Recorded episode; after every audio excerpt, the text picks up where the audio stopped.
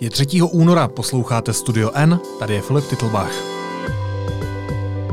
Dnes o tom, jak se příroda vyrovnává s mírnou zimou bez sněhu a o nakladatelství, které šíří antisemitskou literaturu a do velkých obchodů dostalo knihu, která popírá holokaust.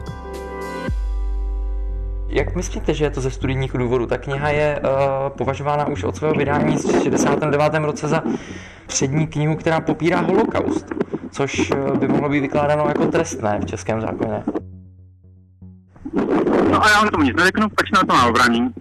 Ale je to ze studijních důvodů, že právě aby mohli studovat lidi aby to mohli studovat lidé, tuhle tu knihu. Teď, teď jsem vám říkal, že ta kniha je považována za eh, jednu z nejvíc antisemických a popíračských knih, které byly vůbec vydány. Já, eh, jako, kdo, to, kdo to má studovat takovou literaturu? No, já myslím, že antisemitismus a všechno můžou studovat všichni lidi, že jo? A ten důsledek a příčiny a nevím, a proč to ty lidi, no, jak jsem proč říkal. jste to stáhli tedy, prosím vás, tu knihu, když, eh, když to můžou všichni studovat, jako z těch stránek? No já nevím, jestli je vůbec skladem, jako to já neřeknu, to já vůbec nevím. Policie se zabývá vydáváním antisemických knih nakladatelstvím Body Art Press ze Žďáru nad Sázavou. To vydalo mimo jiné publikaci s názvem Mýtus 6 milionů, která otevřeně popírá masové vyvražďování židů za druhé světové války. Kriminalisté začali produkci nakladatelství řešit na základě textů deníku N, které u nás napsal Lukáš Prchal. Lukáši, vítej, ahoj. Ahoj. Jaké knížky tedy Body Art Press vydává? Tak Body Art Press eh, vydává mnoho knih. Jsou mezi nimi publikace zabývající se uh, motorkáři, nebo tetováním. Ale z té produkce velmi vyčnívají tituly, jako je Synagoga Satanova, mm. nebo právě Mýtus 6 milionů, nebo vydali i knihu Adama B. Bartoše, uh, antisemickou knihu Adama B. Bartoše, která se jmenuje Obřezaná republika. A uh, to je jenom krátký výčet toho, co vydali. Těch knih protižidovských, těch antisemických knih, které vydali za poslední roky, je celá řada. A kromě toho vydávají ale i třeba protiislámské knihy, ale ty vlastně jako řešíme trošku separé vedle tady těchto těch knih. A nakolik jsou tyhle protižidovské knihy, které jsi zmiňoval, podle odborníků problematické? Tak problematické jsou kvůli tomu, že jsou prostě protižidovské. Nej, popírají holokaust, zkrátka. Oni ne všechny popírají holokaust. Vlastně ta, mm-hmm. ten největší problém tam je s tou knihou Mýtus uh, o 6 milionech. To je kniha, která byla vydána na konci 60. let uh, minulého století ve Spojených státech a která je právě uh, odborníky na extremismus, ale i vlastně různými uh, literárními vědci označovaná za první knihu, která otevřeně popírá holokaust, která vyšla po druhé světové válce ve Spojených státech. A právě ta byla přeložena a vydána i tady v Česku nakladatelstvím Body Art Press. A ten zbytek není tak extrémní tedy? Není tak extrémní ve smyslu, že nepopírá masové vyvražďování židů, nicméně jsou otevřeně antisemické, jsou otevřeně protižidovské. Ale ještě je potřeba dodat, že tam nejde jenom o nějakou kritiku uh, židovské politiky nebo izraelské politiky, jsou vyloženě uh, protináboženské. Kteří lidé za tímhle nakladatelstvím stojí? Tak za tím nakladatelstvím stojí manželé Fixovi ze Žďáru nad Sázovou z Vysočiny. Já jsem mluvil s oběma, jak s Hedvikou Fixovou, která je i v rejstříku napsaná jako jednatelka, majitelka celého nakladatelství, tak i s jejím manželem, s Radomírem Fixou, který uh, už v minulosti měl podobné nakladatelství. Nakonec ho musel, myslím si, že to bylo kolem roku 2008 zastavit, protože vydával vyloženě velmi otevřeně nenávistné knihy protižidovské. Vy jste už před lety vydával ještě s jiným nakladatelstvím třeba i uh, Hitlerovi uh, malby, tak uh, vlastně... Ale zase, to je, je historická knížka, jakože jsem třeba, já osobně napsal knížku o Slachtice, že jo, zase to je historická knížka, to, to nemá jako nějakou propagaci společného. A co se týče třeba těch akvarelů, tak si napřečíte, tam je docela dobrá recenze na britských listech, kde se dávno Bůh to tam ještě je, to já vůbec netuším, že? Ale to prostě, to je historická knížka, to vůbec nemá s nějaký nacizmem, případně nemá s nic společného, že jo. Já jsem s panem Fixou opakovaně mluvil, když jsem ty texty psal. Je to velmi zajímavý člověk, protože to nakladatelství uh, napsal na svoji ženu, protože on už měl v minulosti dost problémy s, těmito, s touhletou tématikou. Dvakrát byl odsouzený uh, za podporu nenávistného hnutí, dostal dvakrát podmínku u okresního soudu ve Žďáru nad Sázavou. Uh, Sám o sobě říká, že býval uh, příznivcem krajně pravicového neonacistického hnutí a sám napsal několik takových knih. Já jsem pana Fixu kvůli této knize, kvůli tomu mýtu o 6 milionech nebo mýtu 6 milionů několikrát konfrontoval ptal jsem se ho na to, proč tu knihu vydal.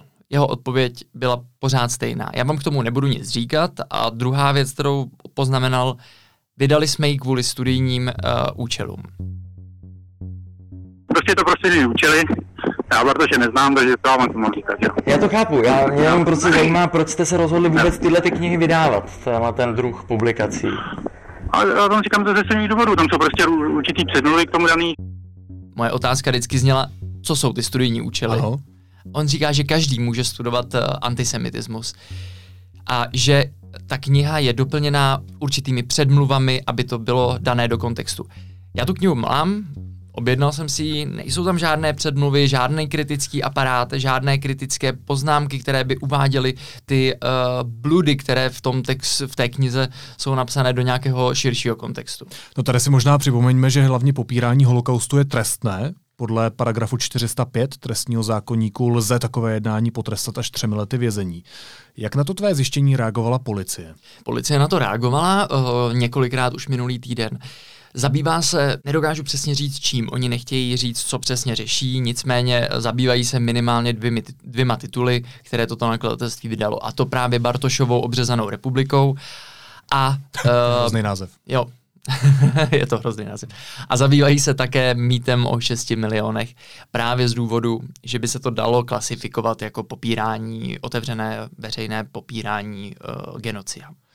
Ozvala se kvůli tomu židovská komunita? Uh, židovská komunita se neozvala, nicméně uh, musím říct, že já jsem ani nechtěl jí do toho zapojovat, protože by Chápu. se z toho stávala jakoby politikum. Zajímalo by mě, jestli ty publikace s protižidovským podtextem nebo vysloveně antisemické knížky vycházejí dál. Tak uh, oni vycházejí uh, pravidelně už několik let v, v tomto nakladatelství. Ale. V tomto nakladatelství, ano. Hmm. E, to byla i jedna moje otázka právě na policii, jak to, že vy jste si toho nevšimli už několik let, ta knížka vyšla před, teď nevím, myslím, že před třemi lety. A proč jste to neřešili už v té době? Jako, to už přestali jsme se zabývat krajně pravicovou scénou a tím, co vlastně publikuje. Tu odpověď jsem nedostal, nicméně uh, potěšující může být, že po tom, co jsme na to upozornili na tyto knihy, tak policie začala aspoň, uh, aspoň to tvrdí jednat. Um, přitom, pokud se nepletu, tak antisemitismus podle zprávy BIS v České republice sílí. Ano, uh, tak to není jenom podle různých bezpečnostních složek, že sílí. To jsou i zprávy, které uh, říkají různí politici. Nedávno premiér Andrej Babiš o tom mluvil, ale mluví, mluví o tom i státníci ze uh, západnějších zemí v Evropě, kde prostě antisemitismus je na vzestupu. Pojďme se ještě na závěr vrátit k té knížce, o které se říkalo, že šíří bludy. Co přesně se v té publikaci píše? Na jakých faktech v uvozovkách je založena? Tak ta kniha je založena na nefaktech, bych řekl, hmm. tam nejsou žádná fakta. Ten autor, který to napsal, si vymýšlí nebo dává do souvislosti informace a fakta, která uh, si vykládá úplně jinak, než uh, stojí. Uh, například v té knížce píše, že údaj o 6 milionech židovských obětí nacismu je záměrným a bezostyšným paděláním historie a že jde o legendu genocidy. A toto není pravda, protože eh, je obecně přijímané, že holokaust byla nacistická politika systematického vyvražďování židů, eh, na kterém se eh, shodnou odborníci a to číslo. Je to 6 milionů lidských životů, které si vyžádala nacistická německá politika. Říká Lukáš Prchal, redaktor deníku N. Lukáše, díky moc. Díky. Teď jsou na řadě zprávy, které by vás dneska neměly minout. Češi a Slováci, kteří v noci přiletěli z Wuhanu, jsou bez příznaků koronaviru, potvrdil to ministr zdravotnictví Vojtěch. Přesto zůstanou v karanténě. Pro další Čechy by mohl do Číny letět vládní Airbus. Vláda kvůli šíření nového typu koronaviru schválila zákaz přímých letů mezi Čínou a Českou republikou. Bude platit od neděle 9. února, řekl to premiér Andrej Babiš. Opatření navrhuje na dobu neurčitou. Odhadovat jeho trvání nechtěl. A ještě jednou premiér Andrej Babiš podal trestní oznámení kvůli původní zakázce na elektronické známky. Trvá na tom, že byla předražená a státní fond o ní neinformoval. Ve Spojených státech ve věku 71 let zemřel rokový skladatel a kytarista Ivan Král. Informaci přinesla jeho žena Cindy Hudsonová. Deníku N je potvrdil pořadatel festivalu Metronom Prague David Gajdečka, který zprávu dostal přímo od královy manželky. Hudebník proslul jako spoluhráč Petty Smith nebo Iggyho Popa.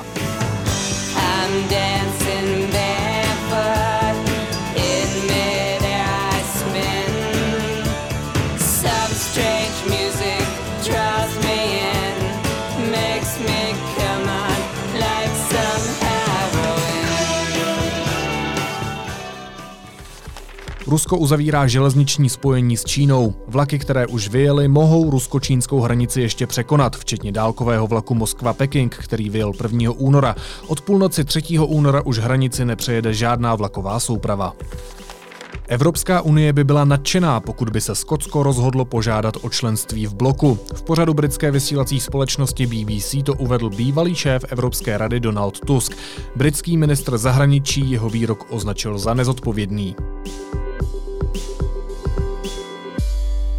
Letos eh, třeba v severních Čechách jsme nezaznamenali žádný významný tah těch eh, severských ptáků, zejména husí, který vlastně z toho severu ještě nedorazili. Neschromažďují se um, třeba divoký kachny nebo to vodní ptactvo na nějakých tocích stále tekoucích, jsou pořád rozprostřený různě po krajině. Jezevci letos v Česku neulehli k zimnímu spánku. Stěhovaví ptáci neodletěli na jich. Ve sněhu je nejnižší zásoba vody za posledních 20 let.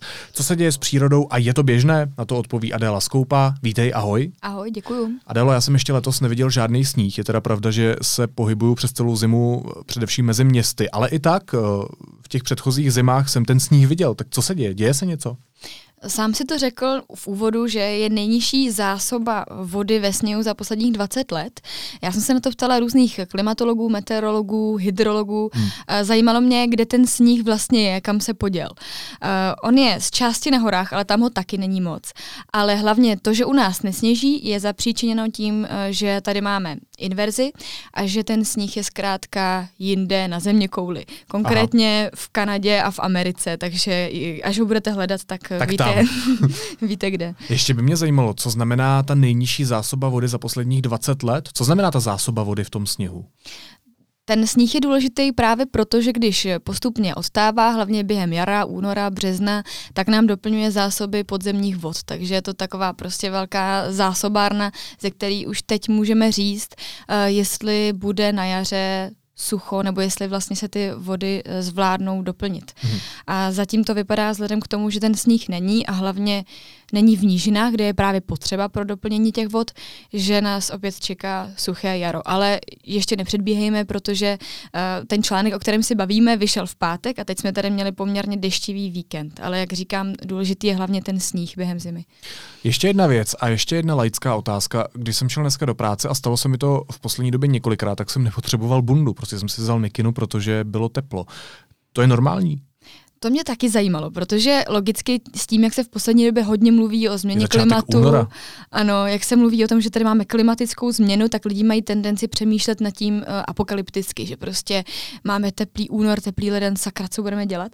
Ale uh, věc je taková, že uh, není úplně neobvyklé, že by v lednu bylo takhle teplo. Když hmm. jsem se právě ptala meteorologů, tak ti říkali, že například v roce 2002 bylo koncem ledna v Ústí nad Labem naměřeno měřeno 18,8 stupně nad nulou a naopak v ten samý den v roce akorát v roce 1985 bylo zase 18 pod nulou. Mm. A uh, Teď jsem na Twitteru zaznamenala o víkendu, že klimatolog Radim Tolaš uh, uváděl, jaký byl únorový absolutní extrém a to bylo plus 22 stupňů, bylo to 27. února 94 v Českém Krumlově.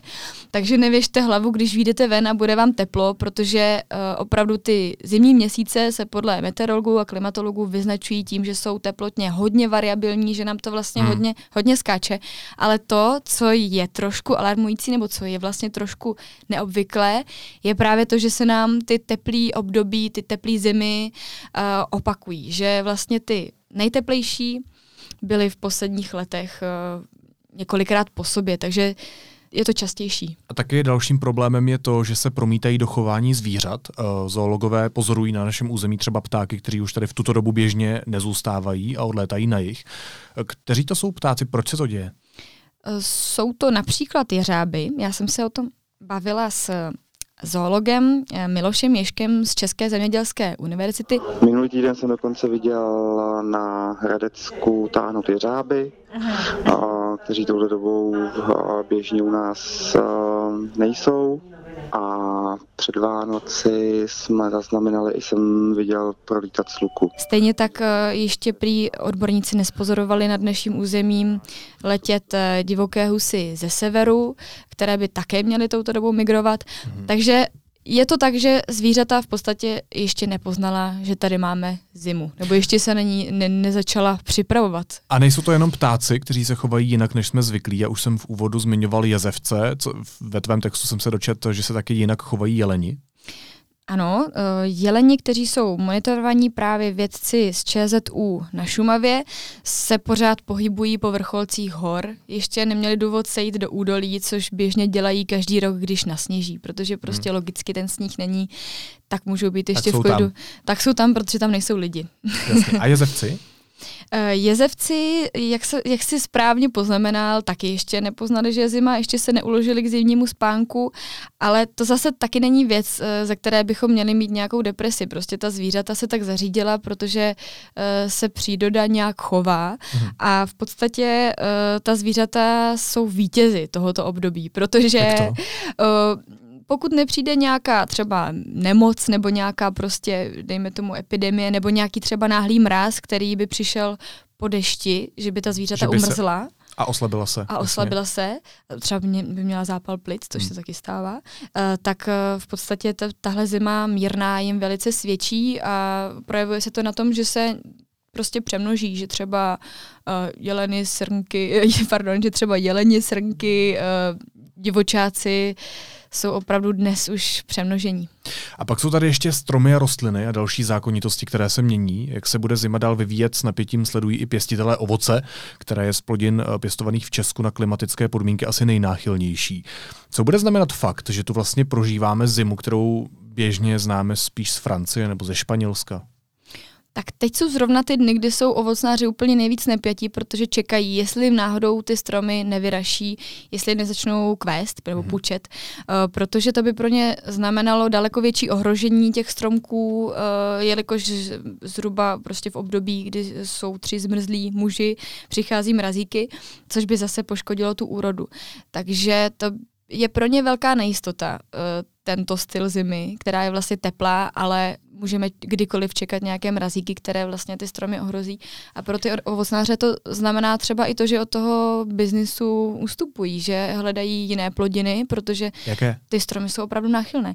No bohužel to dopadá tak, že ty sady proměňují třeba na pole, což není úplně příznivé zase pro naši krajinu, protože ty sady mají e, svoji funkci v zadržování vody v krajině, prostě jsou to stromy, které mají poměrně hlubokou kořeny a rozhodně jsou asi pro krajinu prospěšnější než eh, široké lány. Já jsem si třeba myslel, že se tady budou pěstovat pomeranče, citrusy. to jsem se taky právě ptala, jestli už k ním pomalu A? nepřicházejí, ale právě vzhledem k tomu, že nikdy nevíme, kdy uh, přijdou třeba ty jarní mrazíky, tak se k tomu zatím neuchylují, protože přece jenom by jim zase ta úroda pomrzla. Adélo, ještě poslední otázka. Zajímalo by mě, co ostatní roční období. Znamená to, že teď budeme žít v klimatu, které je vlastně spíš takovým středomořským klimatem? No, nedá se to říct asi takhle úplně paušálně. To klima se bude podle odborníků prostě proměňovat postupně a co se týče zimy, tak ta se asi nejvíc promění, protože například v horských oblastech se podle klimatologů nebo podle těch jejich modelů zkrátí zimní sezóna až o 25 dní a to bude už vlastně v tom nejbližším období od roku 2021 do roku 2040.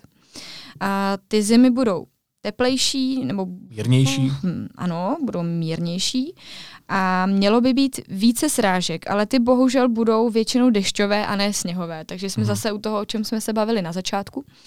No a ty ostatní období, jak už jsme měli teďka v posledních letech možnost na, na vlastní kůži vyzkoušet, eh, se budou mírně prodlužovat, nebo to, to léto bylo v podstatě každý rok delší a delší. Hmm. Říká redaktorka deníku N Adela Skoupá. Adelo, moc děkuju. Taky děkuji. A o jízlivost na závěr se tentokrát místo mě postaral německý umělec Simon Weckert, který chodí po městě s malým červeným vozíčkem, ve kterém má 99 zapnutých smartphonů. Díky tomu se mu podařilo v aplikaci Google Maps vytvořit umělé dopravní zácpy, které ale ve skutečnosti neexistují. Navigace totiž počítá počet mobilů na trase a podle toho řidičům ukazuje nejrychlejší cestu. Simon tak vytvořil ve městě prázdná místa bez aut, kde se teď můžou procházet lidé. Tomu se říká hacking budoucnosti. Naslyšenou zítra.